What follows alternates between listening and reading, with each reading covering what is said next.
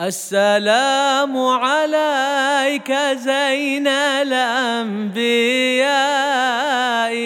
السلام على بسم الله الرحمن الرحيم الحمد لله رب العالمين وصلى الله على سيدنا محمد أشرف الأنبياء والمرسلين وعلى آله الطيبين الطاهرين والصحابة الأكرمين وتابعين لهم بإحسان إلى يوم الدين وعلينا معهم وفيهم برحمتك يا أرحم الراحمين.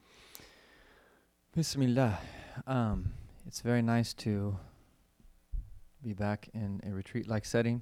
Alhamdulillah, we were able to have um, more people in person. The summer retreat was solely online, and um, the retreats are something that we very much look forward to and now miss uh, because all this time has passed and we haven't been able to do it in person like we're now able to do it. Alhamdulillah. And inshallah, that more and more as time passes, that we'll get back to our norm in relation to this. And so this has been quite a journey through this amazing work of Hujjat Islam Imam Ghazali. We have now reached book 39. So there are 40 books in the Ihya that serve as like volumes. And we started with the second half. And so now we've reached all the way to book number 39. And the intention is that after we finish book 40, we will go back, start with book one, and progress through, inshallah ta'ala. Uh, and hopefully, that as time passes, that we'll be able to complete it multiple times.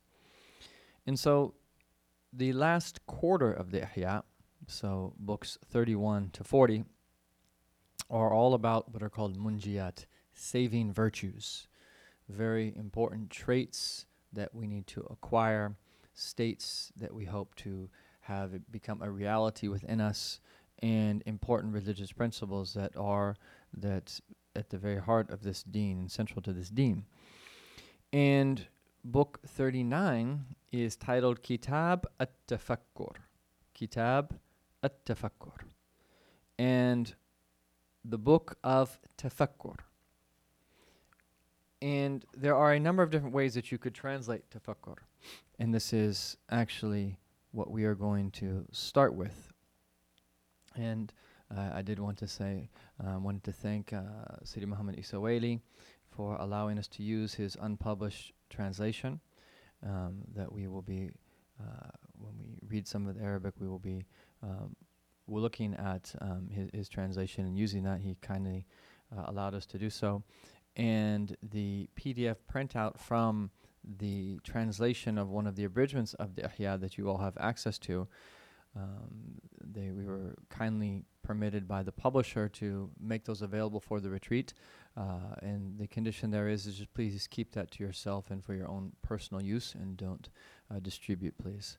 So you can benefit from it, and it can open up uh, further doors of understanding this very important topic. Um, so you can it will serve as an aid. We're not going to be going through it um, line by line. Um, and um, so let's start with this word tafakkur. One of the ways of translating it, which is customarily how I tend to translate it, uh, for for the reason of simply um, just um, convention, it's become that we've become used to doing so, is translating tafakkur as reflection. Um, that tafakkur could also be translated as contemplation. And just as tafakkur could also be translated as meditation. And so the basic meaning of reflect, of course, is to think deeply or carefully about something. Okay, the basic meaning of contemplation is to look thoughtfully at something for a long time.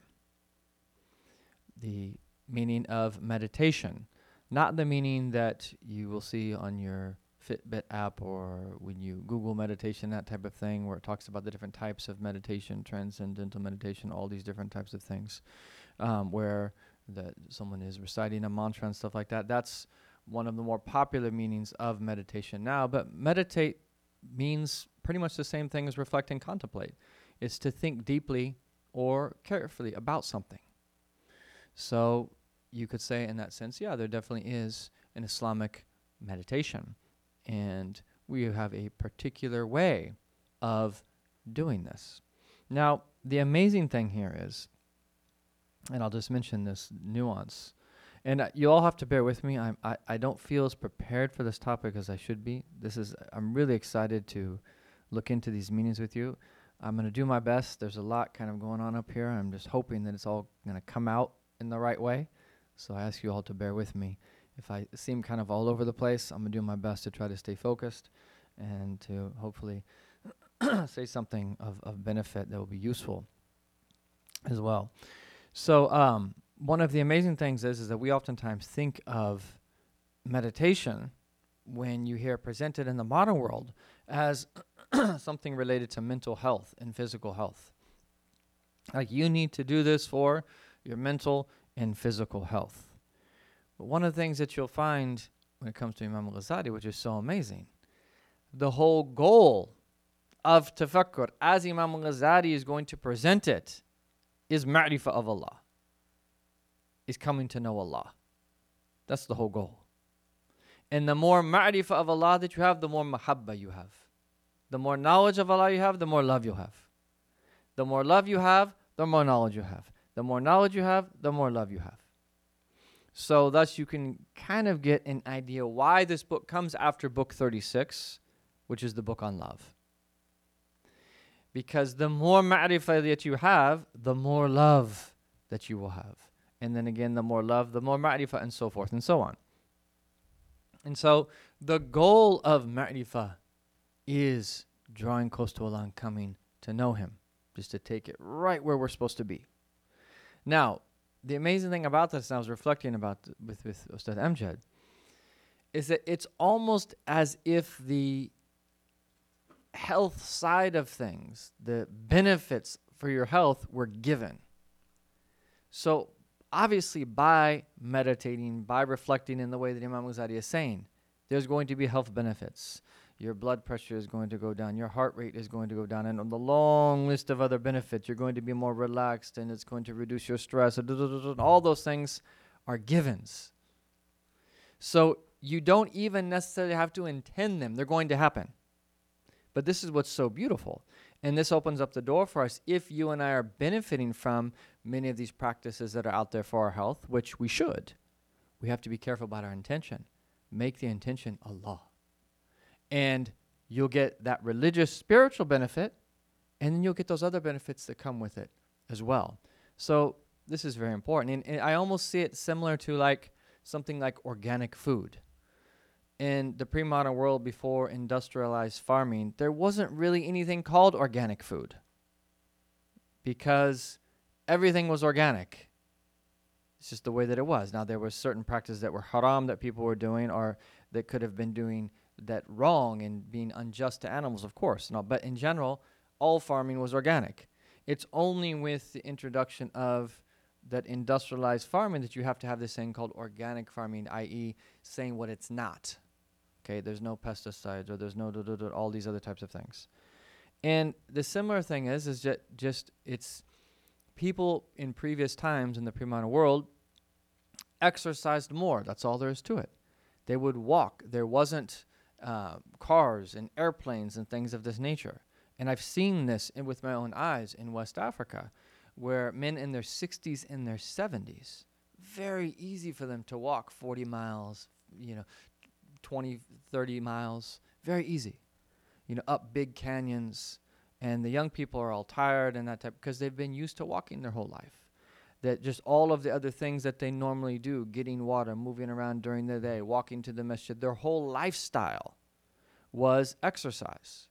So it's only now that when we have such sedentary lifestyles do we have to go out of our way to develop these good exercise habits. So it's just really it's important to think about that. So we shouldn't approach the sunnah reflection like, okay, I want to uh, study this so that I could be more healthy.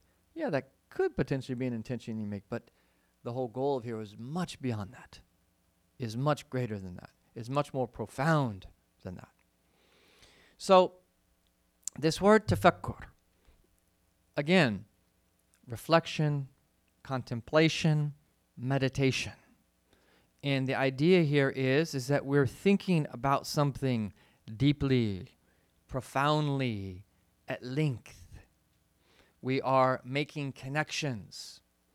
And just to throw another few words out there that are kind of in this range of synonyms, words like ponder, which again, um, this is about thinking carefully about something.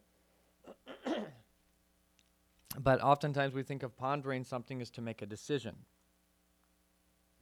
That word cogitate, again, to think deeply about something, ruminate, consider, mull, when you mull over something. These are other words that also convey um, some of the base meanings of reflection. For the most part, we're just going to be using the word reflection. And um, the I, be, because I like the generic nature of that word, because as we will see, there are many different types of reflection. And so by keeping it somewhat generic, it allows for the range of meanings. But again, that's just personal preference. so there are a number of different words, even in Arabic, that Hujjat al-Islam Imam Ghazali introduces about this. And there are words like ta'ammul, tadabbur, i'tibar, tadhakkur, nazar. And again, there are different ways that you could translate all of these different words. But I will just go with what Sidi Muhammad Isa Waley has here. Um, so tafakkur, contemplation, like you said, or reflection. I'tibar, taking cognizance. Tadhakkur, recollection. Nadar, consideration. Ta'ammul, he translates here as reflection. And tadabbur, pondering. These are various words in Arabic that you'll come across that also indicate a similar meaning. Now, four of those six are all on the form tafa'ala. And one of the meanings of this form, because the morphological that scales, so in this case, this particular pattern, tafa'ala yatafa'alu, they all have different meanings. One of the meanings of the form tafa'ala is to exercise energy to achieve something. So ilm is knowledge, ta'allum is to put energy in to achieve knowledge. Hilm is forbearance. Tahallum is striving to become forbearing. Okay? Fikr, even though you can use it even in that sense as that reflection, um, is also just basically thought. A fikra is an idea or thought. So tafakkur is using إعمال العقل في الأشياء للوصول إلى معرفتها is using your intellect in four things in order to come to know them and to understand them. So when we speak of tafakkur, it relates to the aql of the human being. And again, this word aql, these the, and, and my, my point here is not to be uh, extremely precise in the translations. Um, that's a whole other topic. You know, do you translate this as cognition, akal, or do you translate it as intellect, or do you translate it as mind? All of these words are loaded, especially words like mind. These are very loaded words. So my point here is just to speak about it very generally and save that more scientific, precise discussion for another time. It's basically using your aql, your intellect, to think about things, to come to know things, to make connections between things. Now, one of the things that Imam Ghazali does is that when he introduces this, he says right off the bat, know that the meaning of fikr, okay, tafakkur, of reflection, contemplation, is to bring together in the heart two cognitions, ma'rifatain, two things that are known, in order to produce from them a third cognition, a third piece of knowledge. Okay? So he gives us an example. Take, for example, the case of a person who is inclined to, prefer, to prefer transitory things um, and so goes in the pursuit of the life of this lower world. Suppose that then he wishes to ascertain that the next world is more deserving of preference than the lower world. There are two means by which he may do so. Firstly, he may be told by someone else that the afterlife is to be preferred to this life, and then adopt that opinion without himself gaining any insight into the essence of the matter. So we'll come back to that. And so he then inclines towards acting in a way that bespeaks preferring the next life to the life of this world, relying simply upon the word of the other person. This is called taqlid, translated here as imitative acceptance. It cannot be called ma'rifah, direct knowledge. The second means, i.e., for him to come to this conclusion, consists of taking cognizance firstly of the fact that which is more lasting is more worthy of preference. So the first part of this is what? And this is a traditional syllogism, but we're not going to be speaking about it in terms of logic. So thinking about that for that if something is more lasting, it's more worthy of preference. So if you're bring it down to things that you purchase, if you know by purchase an item it's significantly cheaper, but it's going to last a very short period of time, you are likely to spend a little bit more to get an item that's going to last twice as long or three times as long. So in general, that which is more th- lasting is worthy of preference. Preference. So we agree to that. And then that the afterlife is more lasting. So, obviously, by definition, this world comes to an end, the afterlife is permanent. So, that is more lasting. And then finally, what we come to that, i.e., the afterlife is more worthy of preference. That realization can only be obtained by means of the two cognitions referred to. Okay. So this is how he boom just gets right into haqiqat al-fikr, the true nature of reflection. And by him mentioning this example in this way of reflection, it includes many of the other ways of reflection that he would also say are definitely a part of what is called fikr or tafakkur. And here you can see what is taking place. You're using your aql, your intellect, to come to a conclusion that you probably already intuit. You already know that the afterlife is more worthy for us to spend our time preparing for and working towards. We all kind of know that and really intuit that, partially because we've been told and partially that we've done this process that, that is mentioned here. But this is where tafakkur becomes so powerful because tafakkur includes what is called tadhakkur, which is recollection. And he has this beautiful statement here where he says, in relation to recollection, i.e., recalling what you already know, what is its fa'ida? What is its purpose? What is its benefits? Is it so that it becomes firmly rooted in the heart and it's never erased? So, the more that you think about something, the more that you bring about something, that meaning in your heart, the more rooted that meaning is going to be in your heart. And the one of the greatest benefits of tafakkur, and we're going to get to its fruits, is new knowledge that comes as a result. Okay, and this is what happens when you with a syllogism is that you that put two known things together and it produces that something that is additional to those two things. So in this case, the example that he mentioned, that the uh, hereafter is more worthy of our preference because that it's everlasting and this world is perishing. So we should strive towards it.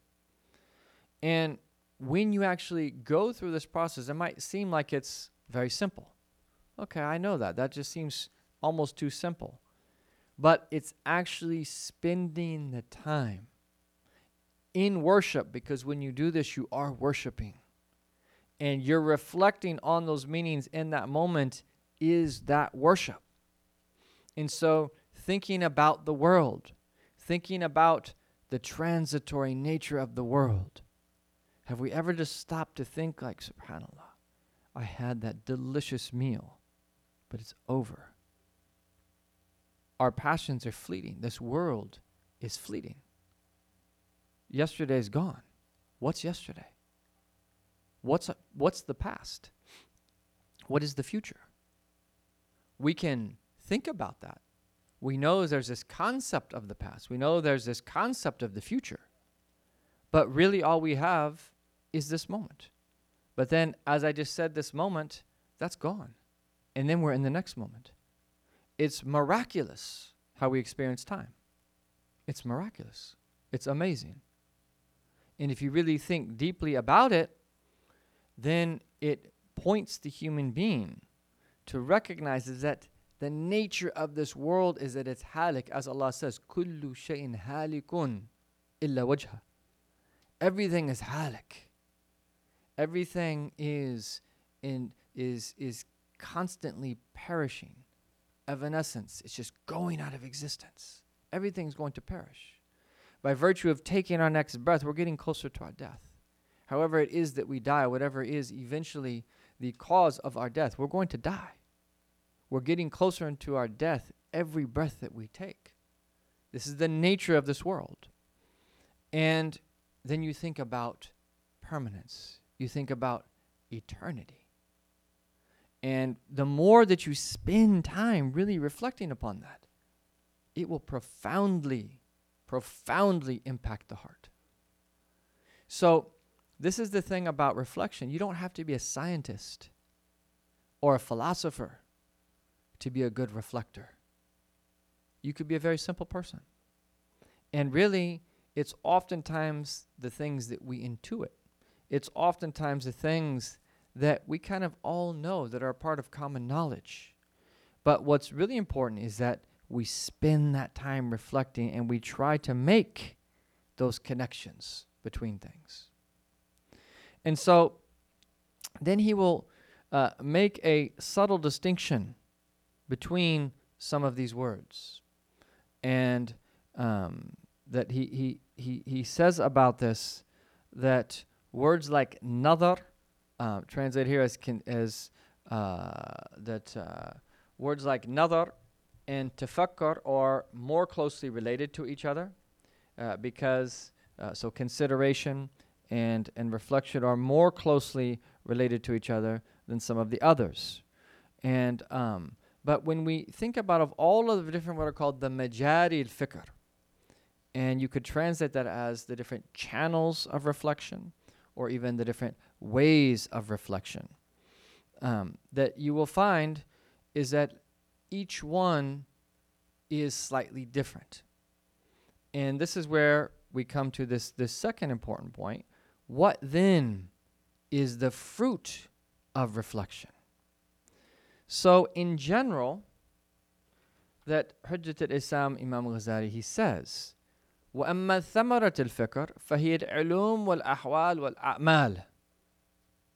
Okay, so the really that far-reaching fruit or fruits of reflection are various types of knowledge states, and actions or acts. And he's going to walk us through this. But you could also say, and this is something that Imam Haddad mentions, um, and incidentally, this is Imam Haddad's section in the Book of Assistance, is a great synopsis of reflection. And I, I highly recommend that everybody go home and read that because it will, after we kind of get a little bit more detailed, Imam Ghazali is very adamant about creating the broader frame and how to understand it. And he gives you a, a um, he, he gives you a way to understand reflection that allows you to remain firm and to not waver and to understand really how it relates to this deen and its importance. And then when you get to that Imam, uh, Imam Haddad's treatment of it, it's extremely practical and you could actually spend the next 10 years of your life following what Imam Haddad lays down. Because he, he gives us, I think, seven different ways of reflecting, and he shows the fruit of each. So we'll actually speak about this very briefly, and then we'll come back to uh, what Imam al Ghazali is saying, specifically in relation to knowledge, because the greatest fruit, he says here, is ilm is knowledge. And he's going to again tie this into knowledge of Allah subhanahu wa ta'ala. So it's important to recommend. However, all of these types that we'll mention now are also types of reflection. The first and foremost is the wonders in creation, which there'll be two sessions with Ustaz Amjad about that. And this includes the human being, of course. The human being, everything that is around the human being, that everything that is hum- the human being can see and reflect upon. Reflecting upon the blessings upon us. Sorry. So the fruit of the previous one is increased knowledge of Allah. And as Ustad Amjad mentioned, Imam Ghazali that mentions this uh, in, in this book is that it's by reflecting upon Allah's creation that we can come to know Him.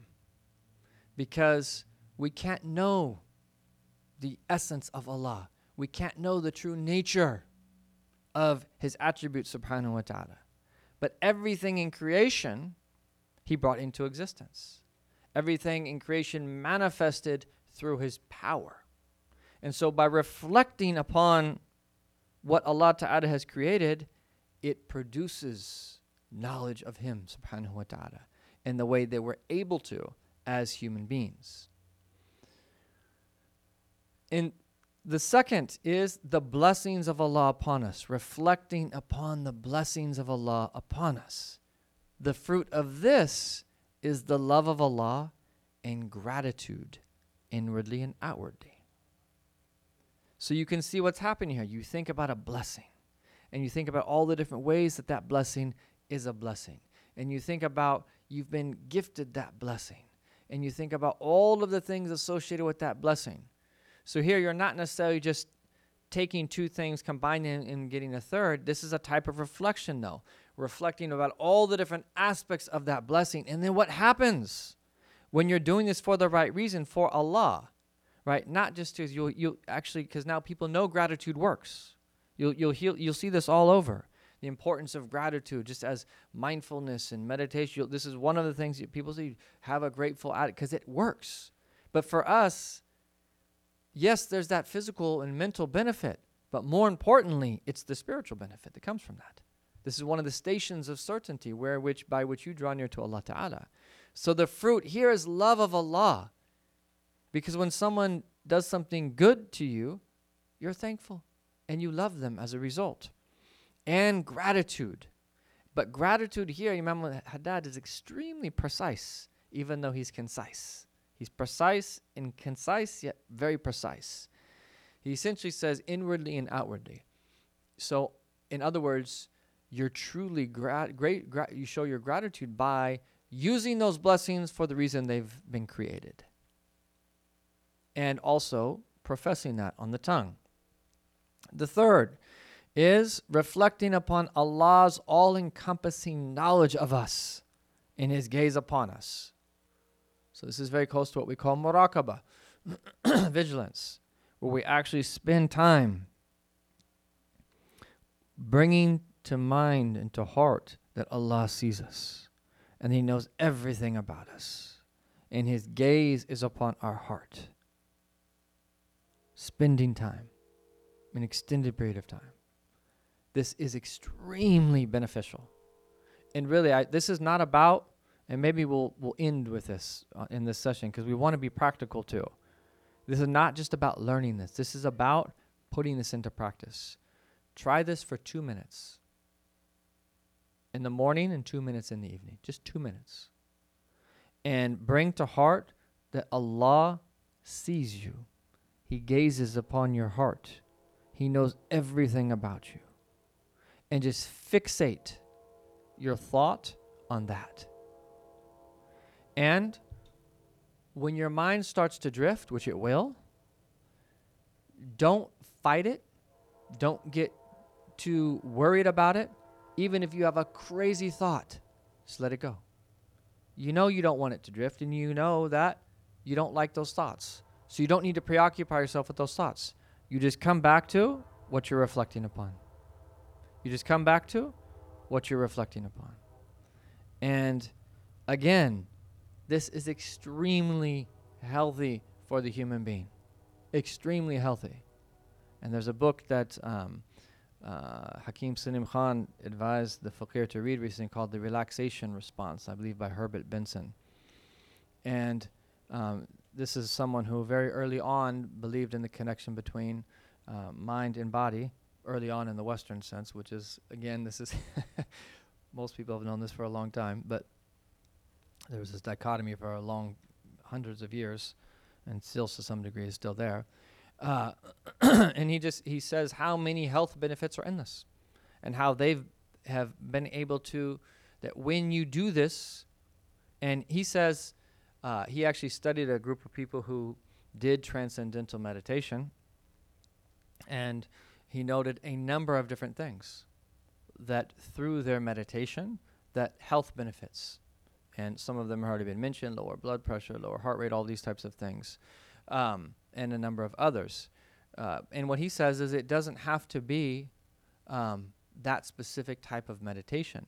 They did further studies and found that there are two main factors that need to be there for this what he calls the ela- the relaxation response, which is kind of like making not really a religious thing, such that anyone can have access to it. So even if someone wanted to just um, focus on a word like calm, is that you have something you repeat over and over again.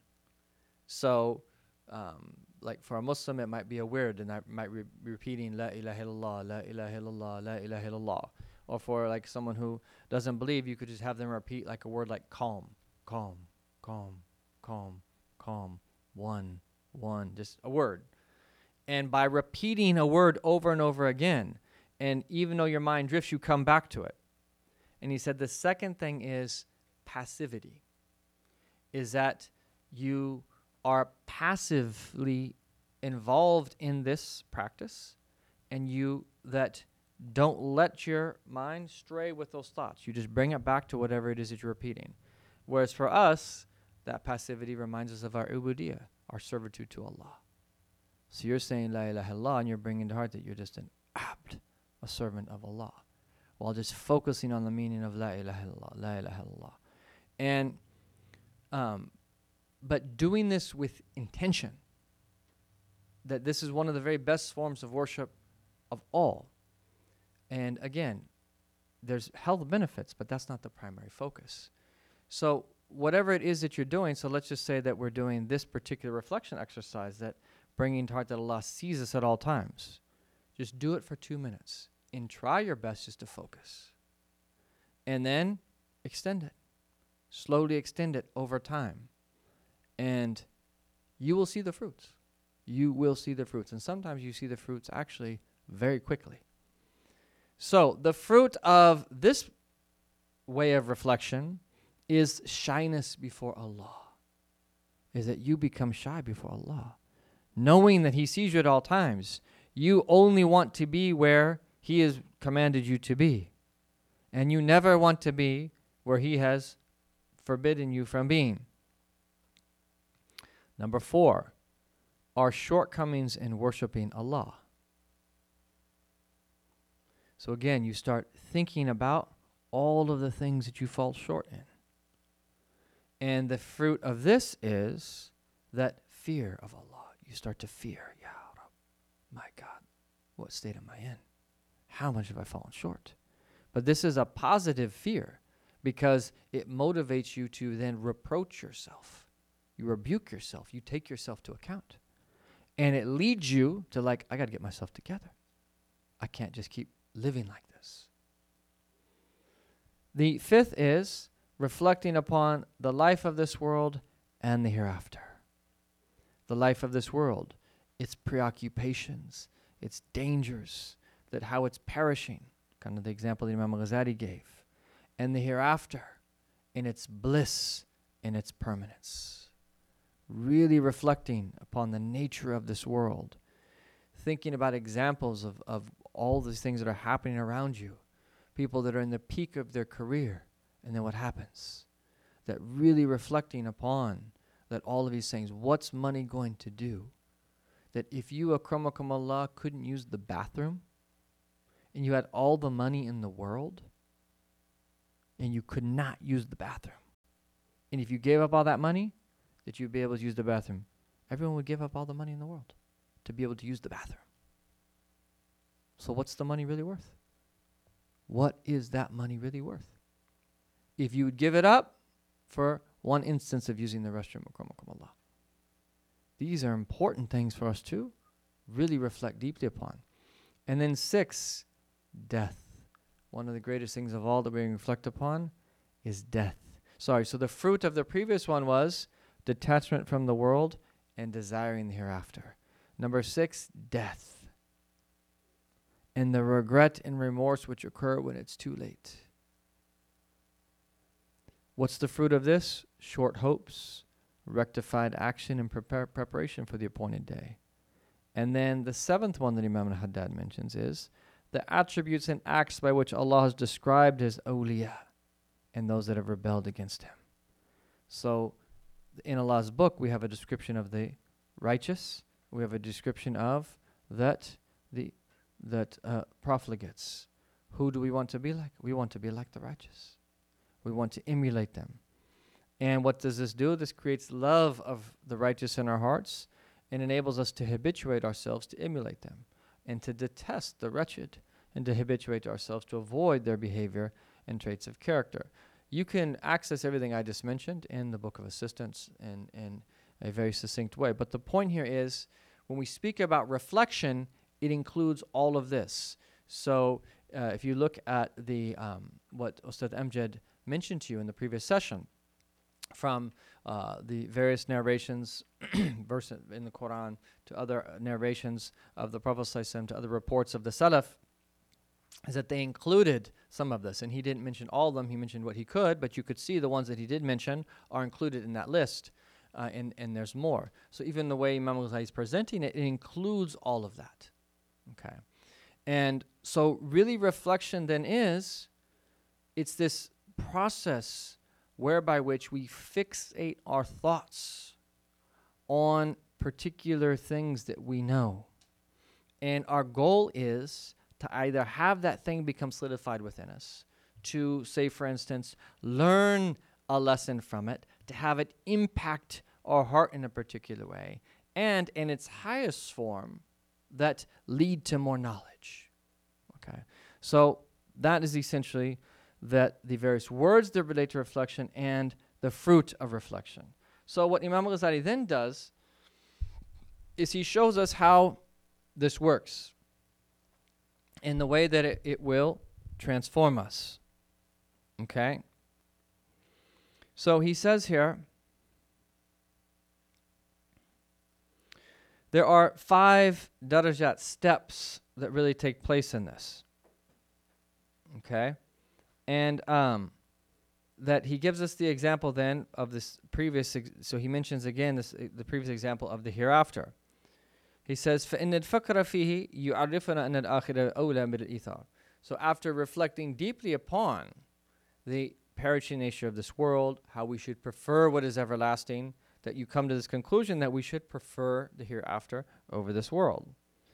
He says that what happens is when you do this properly, is that this becomes firmly rooted in the heart. You have certainty about that reality and it leads to a change in your heart, i.e., in this case, a desire for the hereafter, and to have zuhud in the dunya, and to detach from this world. He says, This is what we mean by hal, the change of state as a result of reflection. Okay? Because the heart, this, it changed from a love of this world to a that aversion towards it, into that loving for of, of the next world. So he says here is that these what are the five degrees? The first is a tadakkur. This is re- recollection. Okay, so there's five states. The first is recollection. Oops.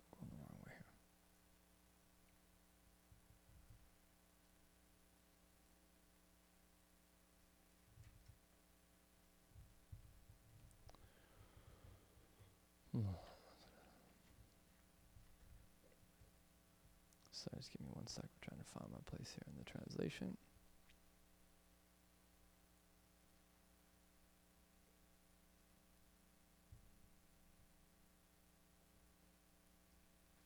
There Okay. And recollection is when you're bringing what you know to the heart. So either specifically two separate pieces of knowledge where you're trying to come to a conclusion of, right, in relation to something new, or you're bringing to heart something that you know. And then the second stage is the tafakkur. So this first stage also includes you're thinking about that particular blessing. You are reflecting upon something in creation, an ant. You're reflecting upon a cloud. You're reflecting upon uh, something within the human being, breathing. You're reflecting upon the circulatory system. You're reflecting upon um, the, how our body heals itself, whatever it be, may be. You're reflecting on something specific and you're bringing that into heart, and then you're going through a process of trying to understand it and to think about its various dimensions. And then the third stage is um, how your heart becomes enlightened as a result of reflecting upon what it is that you brought to your heart. Or if you're bringing two things together, there's a new knowledge that comes. The fourth stage is now this is where your heart will start to change as a result of this whole process. And then the fifth stage is خدمت al-jawarih is that now is that th- this is relates to the service performed for the heart by the bodily members, by your limbs, بحسب ما تجد له al-hal, in conformity with the new state prevailing within it. So he's just walking us through how this actually takes place. And then he gives us an example um, of, of, of how this works. And I'll just read the, the, the translation of this. When a stone is struck by a piece of iron, a spark of fire comes from it, illuminating the place around it and enabling the eyes to see around, whereas previously they could not see it. The limbs of the body are then brought into motion in the same way. The tinderbox that kindles the light of cognition is contemplation. It combines two cognitions, just as the stone and iron are brought together, joining them in a particular way, just as a stone is struck against iron in a particular way. Thanks to this light, the heart is transformed so that it inclines towards something to which it did not before, just as one's ability to see is transformed by the light from the fire so that it can see what it could not see before. Thereupon, one's limbs are aroused to action in accordance with the exigency of the state of his heart. And the same way that someone unable to act because of the surrounding darkness is aroused to action by being able to perceive with his sight what he could not see before. Bringing two things together, that result happens. That spark comes. It creates something that then leads to that light by way of fire that you can now see. This is a beautiful metaphor for what takes place when we spend time reflecting. But again, this is one of the abandoned sunnahs of our Prophet sallallahu. This is one of the abandoned sunnahs. When was the last time that you were taught how to reflect? When was the last time that we actually spent time? Now, we tend to reflect throughout our day. And as human beings, we're reflecting. You're in the car, you're driving somewhere, you're at work, you're whatever, wake up in the morning, sometimes you can't sleep at night. We're reflecting. But the key really here is is to do intentional reflection. Where you actually make a strong intention. I am doing this for Allah. And I want this specific specific fruit from it. Where you actually are ideally in a distraction-free environment. You do it at a time where you're not preoccupied. You do it at a time where that one of your children is not going to pull you in a direction or you're not going to have to do something else or it's not you're not going to have to go out. And for different people there's different times that we that might be able to do this. Maybe for some at night before we go to bed, maybe some others midday, whatever it is. Find a time that is distraction free. And prepare yourself for this. Wear nice religious clothes. Be, be in a place that um, smells good. You have a particular have a prayer mat that you use. Burn burn bahur and, and incense and things of this nature. And so make it pleasant and do it with intention. And again, it doesn't have to be for a long period of time. Start with very short periods of reflection. And the fruits of this you will find are tremendous and amazing. نعم so then Imam Ghazali wraps up this chapter by saying فإذا ثمرة الفكر والعلوم الأحوال والعلوم لا نهاية لها. And so he said is that that the this fruit of reflection these various types of knowledge and states and of course uh, and that, that, that, that, that result from it there's no end to their greatness and to how much you can achieve from this.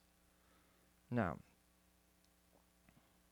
and so he says, um, and what he's going to do now then is is move on in the next chapters to talk about these various channels uh, of reflection, and it's going to be Ustad Amjad's job to talk about uh, the the ones that relate to creation, and the fakir is going to be that speaking about the ones uh, that relate to us as servants of Allah Subhanahu wa Taala before our Lord Tabaraka wa Taala.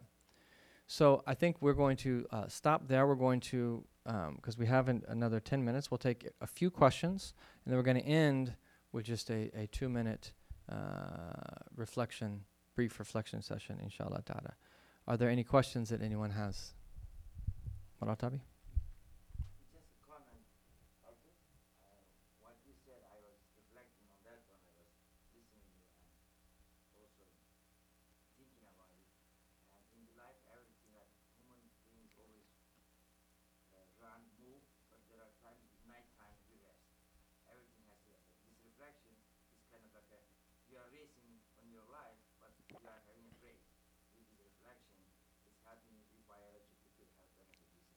Mm-hmm.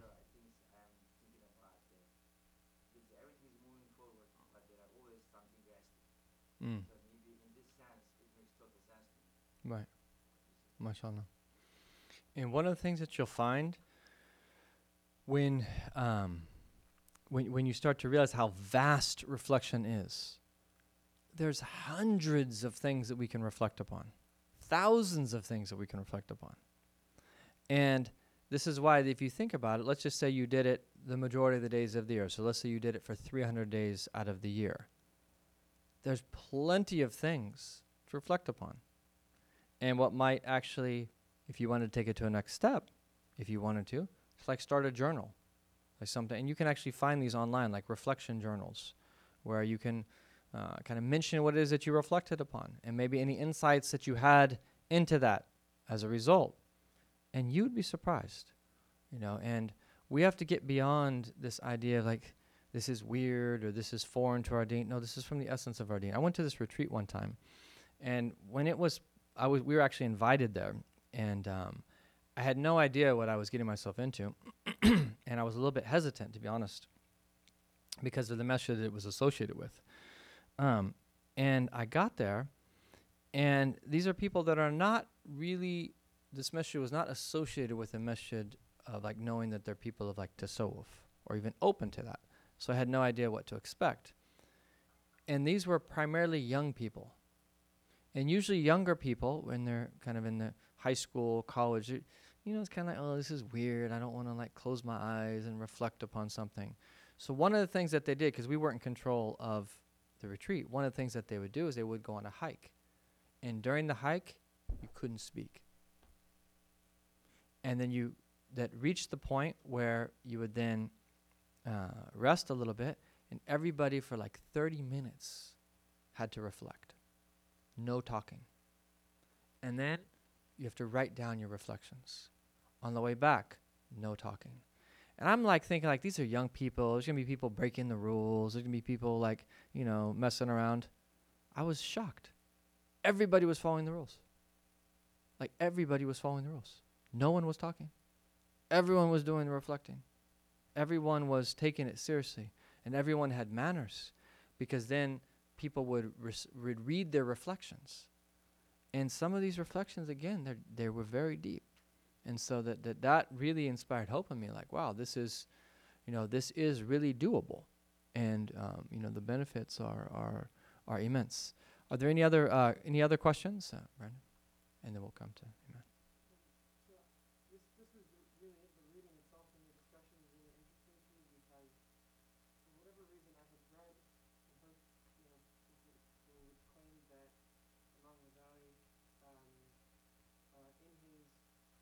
criticism of some of the like Aristotelian philosophers of the time, most of the philosophers of the time, that um, uh, that their, their their form of reflection uh, was dangerous because it didn't benefit us any hereafter.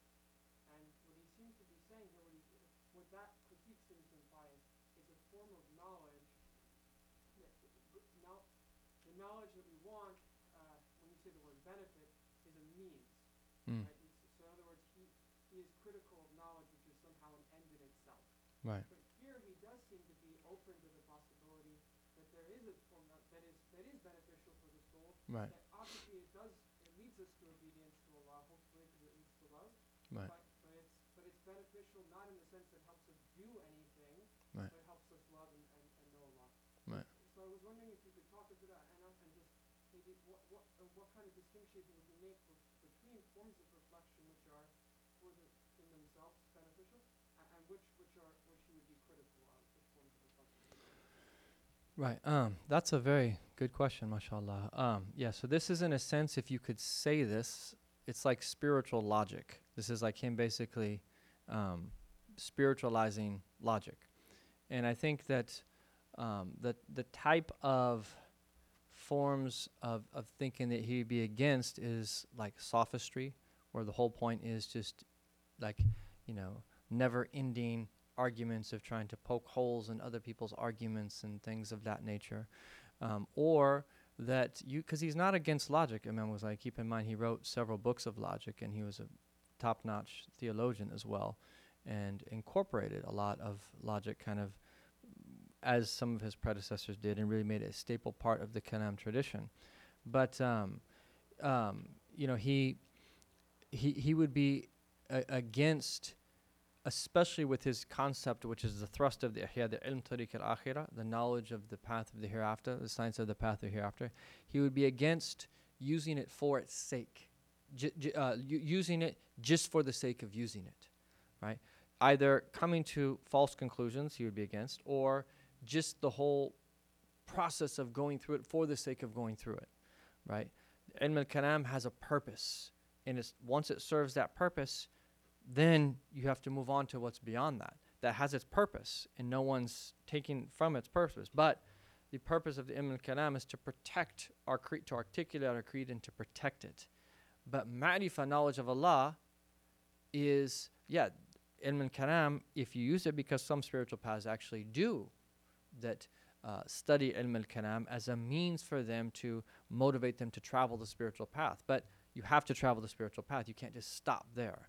So I don't know if that's kind of what you're getting at. That's where I would kind of see that anything that would um, uh, that uh, uh, limit someone's spiritual progression by not by, by, by doing it for the sake of doing it, I think he would be be opposed to. Yeah. Simon, did you want to add to that? If I may, just Imam Ghazali, when he starts the whole Kitab al-Hayadun with, with Kitab al-Ilm, there's no doubt about where ilm stands in uh, value among things, but it has to be contextualized. If it doesn't produce something, it's no good. But what's he said in the chapter, and you, you, you cited this, uh, this is just approximately what he says. He says the fikr produces ilm, ilm produces hal, and hal produces amal. So you Right. get this process that uh, for somebody whose heart is alive, uh, then they go from uh, thinking about something to realize a new piece of knowledge. That Right. changes the state of their heart, and that changes the state of how they act. So it's an eminently practical thing. And some of the sages, uh, not only Islam and other traditions, say that contemplation is the highest form of action. It's not a form of inaction, it is an action Mm. itself, and it's part of the human vocation, so, so to speak. But just one more short spot, um, uh, point if I may, because he's talking about logic here in this application, though he doesn't mention the word logic, and this isn't the only form of fikr uh, that he ever considers worthwhile, Right. this is tadabbur of the Quran, for example, which has its own place in the book about the reciting the Quran, so he doesn't go into it much. But other ways as well. Well, he he meant he's going to mention in the next session. We'll get that. He actually does mention the yeah yeah Very briefly, but, the, but one of the proofs that he's not talking about the classical uh, logic syllogistic thing is he doesn't say anything here about the false type of syllogism or warn you against it. He doesn't say, don't say all cats have four legs, Fido is a, has four legs, therefore Fido is a cat, is a cat. Right. Only that kind of logic. Right. So he's not trying to get technical here. Which is a very beautiful point because that's very consistent with what Imam Ghazali does. Anything that can be of benefit, he'll appropriate it and use it for a good spiritual religious purpose. Right? So it's it's uh yeah. Um Iman? Yeah.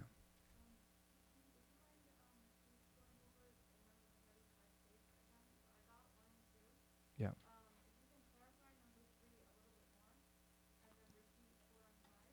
Sure.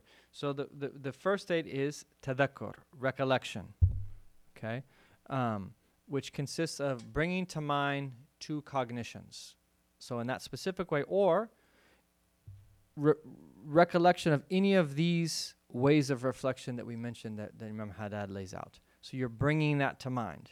Okay? And then the second stage is the tafakkur, where you start using your intellectual ability to reflect deeply upon what it is that you brought to mind. So the second stage is tafakkur, contemplation, reflection, which is the search for the cognition which one seeks to obtain from the two already in mind. So again, I don't want us to only think of it as like these two different things and producing a third because there's clearly other ways, as Sidi Muhammad Isa mentioned, that Imam Ghazali would say are part of reflection that work slightly differently. Like another example of that is like i'tibar here, which is which is really uh, about learning lessons and taking warning uh, or taking cognizance of something, which is where you're thinking about something that happened and you're trying to learn a lesson from that and apply it to yourself. So, in that sense, it works a little bit different. There's still multiple dimensions to it, i.e., you saw something happen to someone. You reflect upon that lesson. You reflect on how that relates to you and how it is that you can avoid that happening to you and so forth and so on. Yeah. Um, and then, uh, mhm. Um,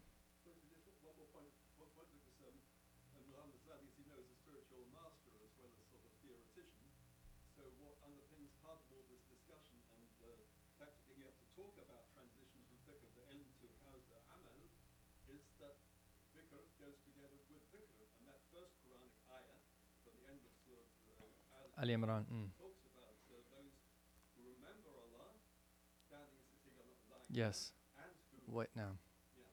Yeah. No. MashaAllah. Thank you. Absolutely. No. So then the third stage is that where uh, what he says حصول المعرفة المطلوبة. So now this is obtaining the desired cognition and the heart's illumination by it. So in the example of like taking a lesson, after thinking about that lesson, reflecting upon it, your heart becomes illuminated by exactly what you need to do to avoid that particular thing, for instance, or whatever. Uh, and then fourth is where the heart starts to change. تغير حال القلب. Okay, The- so that the um, the uh, a change in the heart from its former state by virtue of the illumination gained. And then fifth relates to the amal, the outward act, which he speaks of it in the context of the service performed for the heart by the bodily members in conformity with the new state prevailing within, i.e., the action that it leads to outwardly. Okay, and um, he just he has that tendency to break things down in great detail. Um, it, it the, you know we, I think we kind of intuit that process, but he breaks it down in those steps, and and, and in that particular way. Um, so I think we're out of time, but I did want to just take two minutes, um, and and and to keep and just to just to try to just to try try to do this. And so I think what what we'll what we'll do is, and again, just two minutes. We will think about Allah's all-encompassing knowledge of us, and His gaze upon us. So again, we want to fixate our minds on that, and bring to bring to heart and mind that Allah sees us, and that His gaze is upon our heart, and He knows everything about us. And we'll just fixate that our hearts and minds on that for two minutes. Bismillah.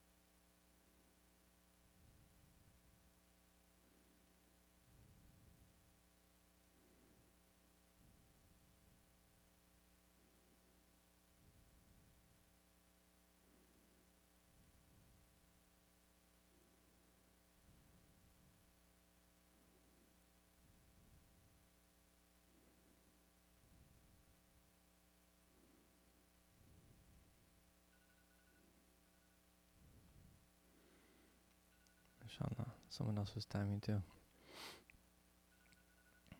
Inshallah.